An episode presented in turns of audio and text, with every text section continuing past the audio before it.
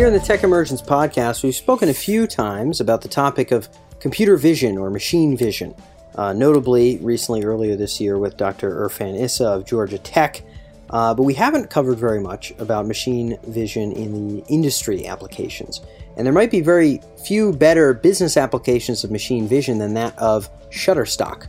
Shutterstock is a rather large stock photography company uh, and we speak today with Nathan, Nathan Hurst, who's been with Shutterstock for a little bit over two years, previously with big companies like Google and Amazon and Adobe. Uh, and we speak about the business applications of machines that can see. Uh, what does it mean, and what can customers and companies do now that we can make sense of images? Nathan speaks about the developments over the last five to ten years and what he's seen as some of the most exciting developments, and where he thinks the industry is going and what might be possible in the coming years. If you're interested in how computers can see and what that means for business, this should be an interesting interview uh, to stay tuned with. So, without further ado, Nathan Hurst at Shutterstock.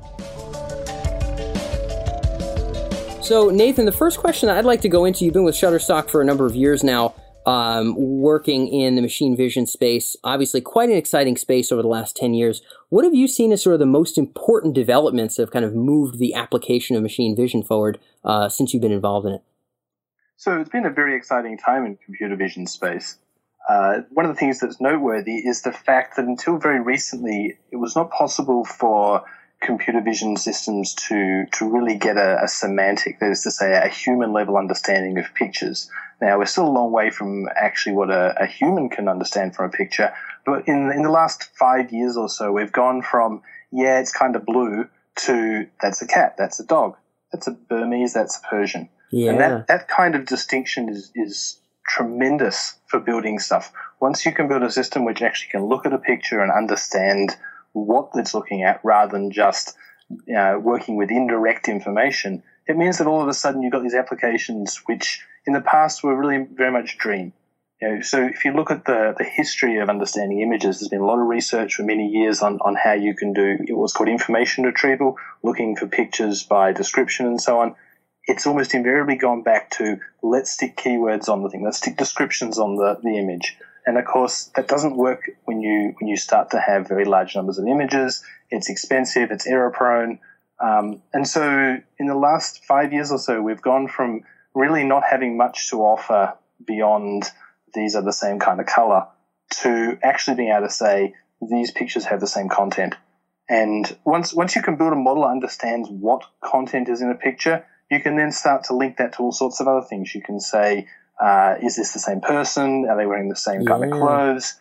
You can obviously start to link to all sorts of other fascinating concepts. Uh, perhaps one thing you might want to do is you might want to write a description. So rather than having a person write a description, instead you actually have the computer write the description. And that's that's actually a practical thing to do today. It's it's not um, at the level of a human describing it, but it's certainly at the level that you know, imagine a, a, uh, a, toddler or someone describing a picture. We're sort of at the, the picture book level of understanding. Hmm. Uh, and that's just opened up a tremendous number of applications. And, and, in fact, to give you an idea of how much of a change this has been, uh, uh Andrew Karp- Andrej Karpathy, who's one of the uh, lecturers at Stanford who's working in this space, recently produced a program specifically designed to help academics manage the number of new releases, the new features that have come out in the the uh, computer vision machine learning space, Whoa. and that's just simply because there is so much stuff happening. People are coming up with new ideas. People are thinking about how a, a computer can understand a picture, how it can draw a picture, how it can relate between concepts in a picture. Is the man standing or sitting? Is he on a bicycle? All these relationships are now things we can think about tackling. It's really opened up the doors to tremendous applications. Yeah, and then I'm, we're going to get into those in, in a in a bit as well here. You know, I, have seen some of the work on you know identifying um, verbs in in pictures. Uh, you know, which which you know, like someone running, or as you had said, mm-hmm. sitting on a bicycle. But the, yep. these are these are pretty robust and complex. You know, comparatively speaking, you know, you look back five, ten years of of what a machine or a computer could identify in an image. Um, you know, do you do you think that uh, you know, do you think that within maybe the next five or ten, we'll be able to get you know far enough down that road where you know a, a computer will be able to identify that's you know, a, a man sitting on a Harley Davidson, um, you know, overlooking a cliff, you know, and, and, and have, have significant legitimate reliability on such kind of a robust combination of nouns and verbs. Oh, I think we, we're very close to that stage today. Fantastic. Um, it, it, the thing is that uh, exactly what you expect the computer to understand is is very much based on, on what it's seen, and there's obviously lots of room for improvement there. But at the same time, the idea that we could work out which objects are in a picture and we could work out their relationships and describe them, that is that is in fact completely achieved today. There are there are people out there who have such programs. Yeah, and there's there's uh, funny examples of kind of the the glitches and misconceptions of them, but they're you know like like people there are there are always errors, but obviously if you look at the progress, it's tremendous. Um, and and for folks like you, I mean, Shutterstock is not like kind of in the business of pictures. Shutterstock's whole business is pictures. Um, y- you know, so for you folks, that's a big deal. Uh, that that's not like a side benefit. That's the whole shebang. Where where I could see, you know, from my seat, and of course you would have a better view. Um, the applications for Shutterstock are people who want to see images of Janet Jackson or you know Bruce Willis or what have you, or uh, uh, you know Nelson Mandela. You know, and that instead of having them all having to be tagged Nelson Mandela, maybe we could just find pictures of him or you know backgrounds with uh, you know a lake or a river in them. You know, images with like a, a, a, couple walking, and in the background is a lake or a river. To be able to have a machine that can that can understand that, and so a, a search query can now just not have to cobble together what's been tagged manually, but draw from what it believes the meaning of those words to be and, and be able to pull them together. That seems valuable. Finding similar images seems valuable, right? Like someone finds a great image of um, uh, you know, w- w- let's say you run a martial arts school, you run a, you find a great image of like a self defense technique, and you just want to you want to find anything else that sort of represents that same kind of move because you want to make a new flyer or have a new background to your website. Um, then you could find a ton of pictures with people doing exactly the same thing. That all seems valuable. What other applications am I missing? Because I can imagine there's a lot that you folks do with pictures. Well, you're absolutely right about those. Um, and and to, to give some names, the, the idea of finding people is, is more a part of our editorial search, um, mm. whereas the uh, finding a, a, background or a, an object would be would be more what we call a stock search. And uh, each of those is very different domains. And so there's a lot of subtlety about making the search work well in each of them. When people look for people, they are often much more interested in, in the here and now. Uh, when they look for for images, uh, stock photography or artistry or whatever, they're much more interested in capturing a certain idea. Um, and so, yes, certainly you'd want to build an engine which can can understand the concepts that are being requested, but also you want it to be able to to uh, efficiently handle people uh, searching for people on a specific day, finding you know the exact picture of a person. Both of those are interesting searches, and you mentioned similarity. In other directions, there's definitely lots of kinds of similarity. When I talk about I want a picture of a cat, do I care about what it's sitting on? Do I care about what kind of cat it is? Do I care whether it's sitting or standing? All of these are different directions of similarity. And so currently our, our similar image um, offering tries to capture a sort of average similarity, the sort of uh, what, what, if you ask the person on the street what are these two pictures the closest, we would hope to get to get that as a, a definition of similarity. But when they actually come to graphical designers, they often have very specific ideas in their head about what they're looking for in terms of similarity. And so, one very important thing we were looking at is can we allow people to, to search for similarity in different directions? Some of those directions might be the, the place, the mood of the image, the uh, coloring, all of these sorts of things, we can imagine different kinds of search that you explore the space around any mm. particular picture. Uh, it's, it's particularly interesting for reverse image search because in reverse image search, you often want to find a picture which is similar to what you're looking for, but that captures different aspects of that picture. Um, so extending the idea of, of similarity is, is certainly one area that we can we can go in. Um, of course, Shutterstock also has an editor, which is quite popular for more routine image editing. There's lots of applications where we can actually, because we understand what are in pictures, we can actually use that to improve our editor. And hmm. so there's there's a lot of a lot of things that are coming out of our research in uh, what we can give to the customer specifically when they're editing. So there's different directions we can go there. Yeah. Um, another area which is very important to us is international. One of the things that we have trouble with is, of course, pictures might be labeled in English, but Japanese people would like to search in, Jap- search in Japanese. Currently, we rely on on uh, language translation. But if we understand what's in an image, then we understand what's in an image in Japanese, and so we can search in Japanese and produce good results in Japanese. Um, Ah. So there's a lot of interest in the um, within the company in, in how we can actually do better quality international search. So there's an application where computer vision is actually helping language. Yeah, and, and that's uh, obviously there's a, a strong business imperative there because you, you you wouldn't want to exclude a certain nation from doing business with you if that's a, a place where people are in the market for purchasing images.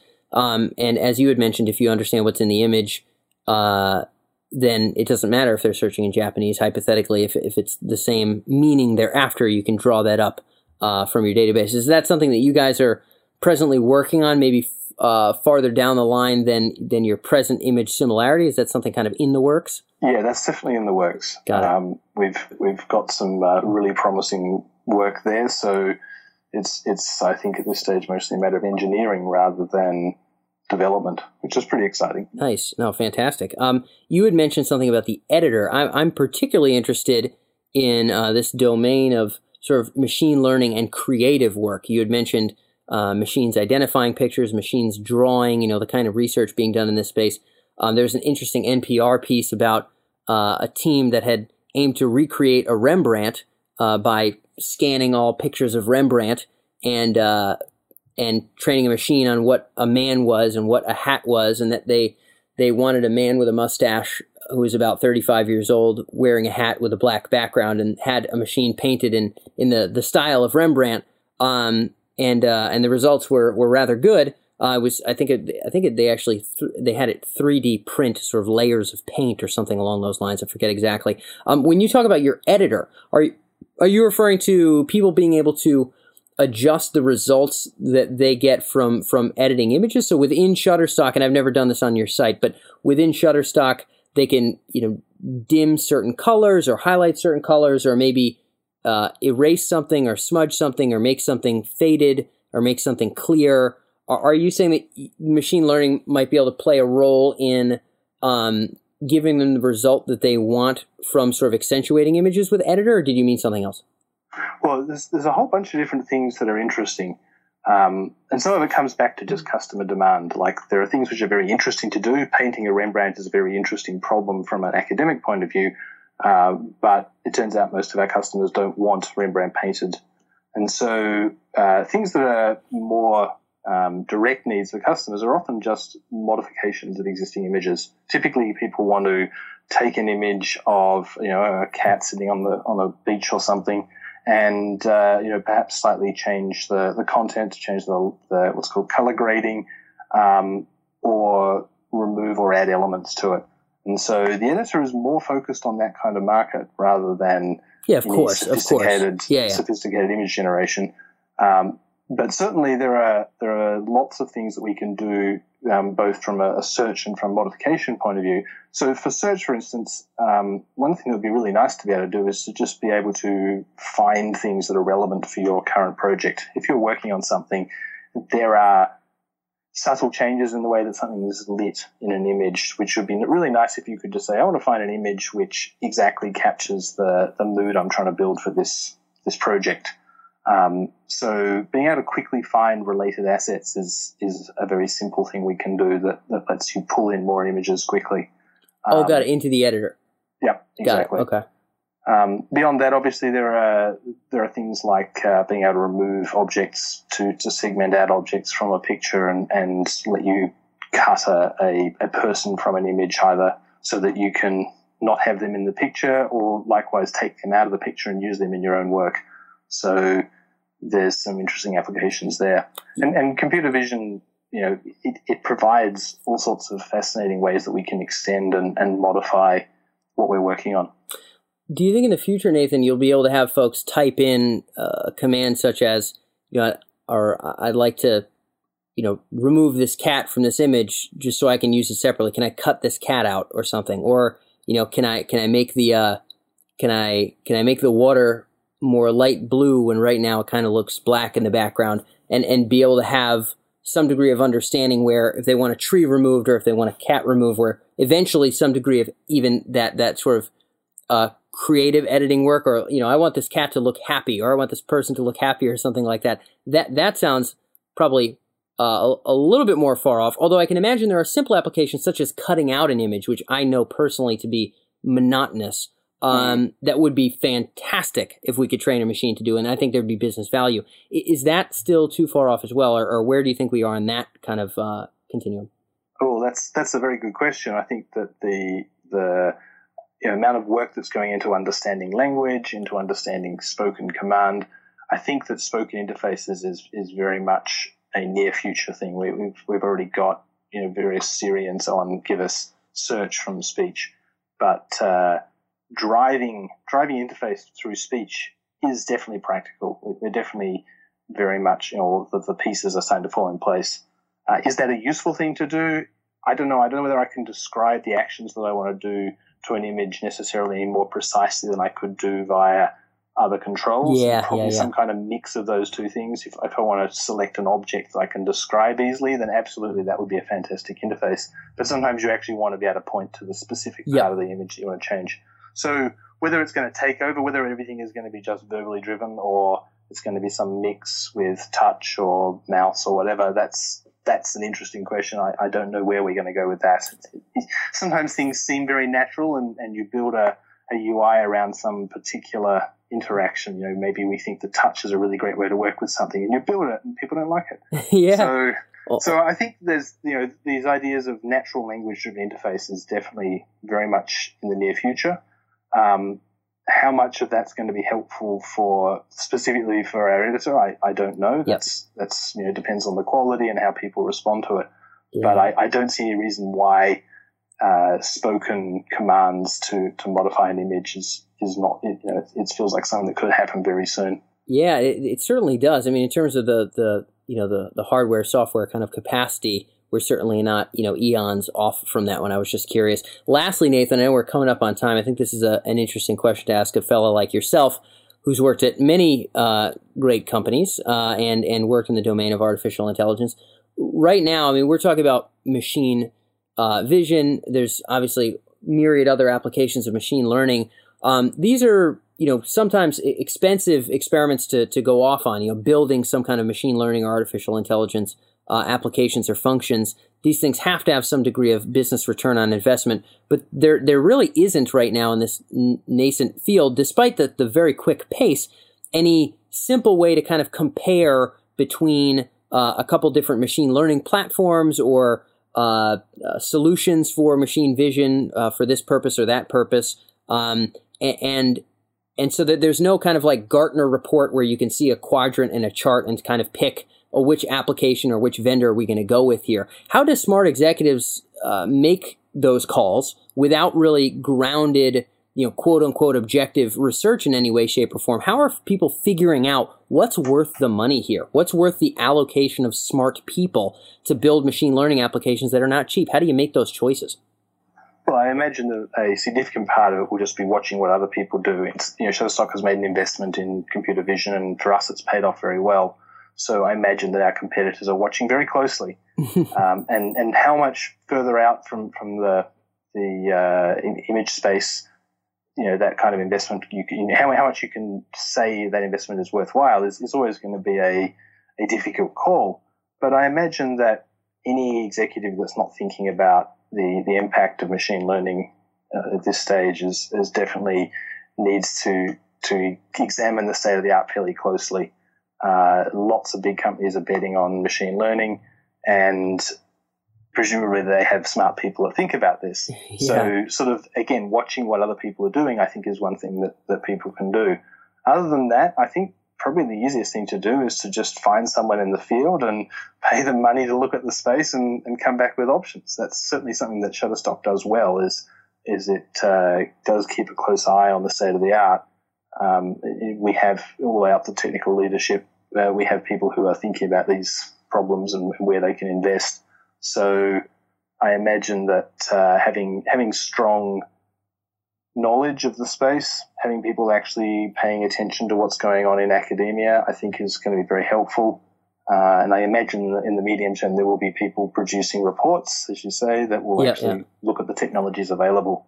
And, and, there are a lot of technologies available. For sure. People are building stuff so fast that you know just the list of of uh, deep learning technology itself is is actually a significant uh, document. Yeah, it's it's wild how much is out there. You had mentioned sort of one way of potentially cracking that nut, which is um, having having folks who are sort of dedicated to keeping a finger on the pulse in the industry and academia, etc., who can then pool options. Obviously, that would be somebody with enough of possibly a, a, a science background to some degree where they can kind of evaluate and determine, you know, what are the reasonable options. I think some companies maybe fall flat when they have folks that really have no grounding at all in the technology or, or what's available and are trying to pick among options, and it becomes a little bit more like roulette. Um, I guess what you're saying is folks that can kind of be a concierge into that space and present um, the breakthroughs, the the you know whether it, a breakthrough in a co- uh, competitor or in the academic space, and sort of present a pooled number of those options uh, to sort of help people work on uh, to keep you from, I guess, getting overwhelmed by the deluge. Right. Cool. Yeah, and that, that's that's exactly right. I think there's a there's a definite need in the industry to have some some of that that filtering and analysis. And I think that that it's definitely worthwhile. Any company of a certain size is is you know really needs to have some some local people thinking about what the applications might be. Cool. Um, well, that is literally all we got for time, Nathan. We got to cover everything that I wanted to. I want to thank you a ton for being able to share your insights here on Tech Emergence. Well, thank you, Dan that wraps up today's episode here on the Tech Emergence podcast, and thanks for tuning in. If you'd like to stay in touch with our latest interviews with C level executives, top researchers, and thinkers in the domains of AI and the intersection of technology and intelligence, then make sure to subscribe here on iTunes or visit us on our main website at techemergence.com, where you can see all of our interviews broken down by category, as well as articles, news, market research, and trends in artificial intelligence. If you found this episode particularly thought provoking, feel free to leave your thoughts in a review here on iTunes, or you can feel free to reach out to us at our main website. Thanks as always for tuning in, and I'll catch you next week.